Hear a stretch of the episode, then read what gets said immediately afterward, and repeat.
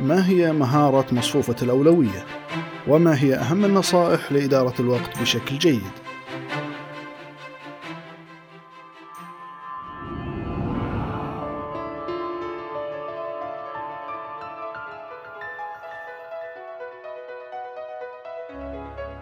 حياكم الله، أخوكم إياب المجول، وحديثنا اليوم عن مهارة مصفوفة الأولوية لإدارة الوقت وأهم المبادئ والنصائح للإدارة الجيدة له.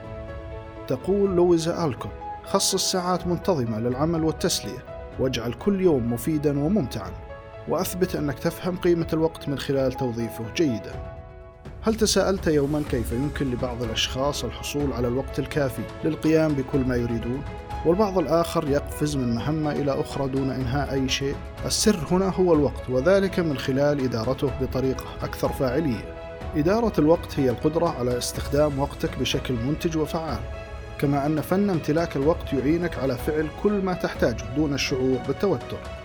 وسنشرح بعض المبادئ الكامنة وراء الإدارة الجيدة للوقت. تحديد الأولويات هي ما يميز الأشخاص الناجحين في إدارة الوقت، حيث يمكنهم التفريق بين المهم والعاجل، ومن خلال مصفوفة الأولويات يمكن معرفة الهيكلية اللازمة لتقسيم المهام إلى 4 أقسام، وهي كالتالي: الضروري والعاجل وهو ما تفعله أولا، الضروري وغير عاجل وهو ما تفعله حسب الجدول الزمني، غير ضروري وعاجل وهو ما تفعله لاحقا، الغير ضروري والغير عاجل وهو ما تزيله من جدولك نهائيا، يفضل أن يتم مراجعة هذا الجدول بشكل يومي، ومن الضروري بعد كتابة الجدول عدم تسويف الأعمال حسب أهميتها.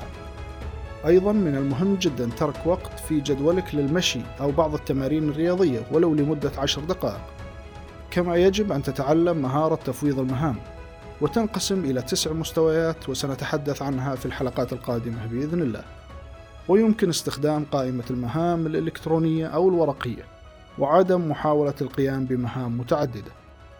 كما يعتبر من أهم العوامل التي تفقدك السيطرة على الوقت هي التشتيت، وهي الانشغال بالهاتف أو حضور الاجتماعات الغير هامة والغير مجدولة أو الالتزامات العائلية الغير ضرورية.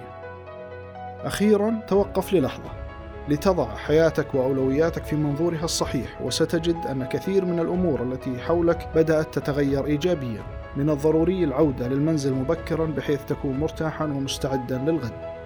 أرجو أن تشاركوني كيف تديرون وقتكم الآن، وهل لديكم جدول يومي لتحقيق مهامكم الضرورية والعاجلة؟ إلى هنا نكون قد أنهينا موضوعنا لهذا اليوم. ألقاكم بخير ودمتم بحفظ الله.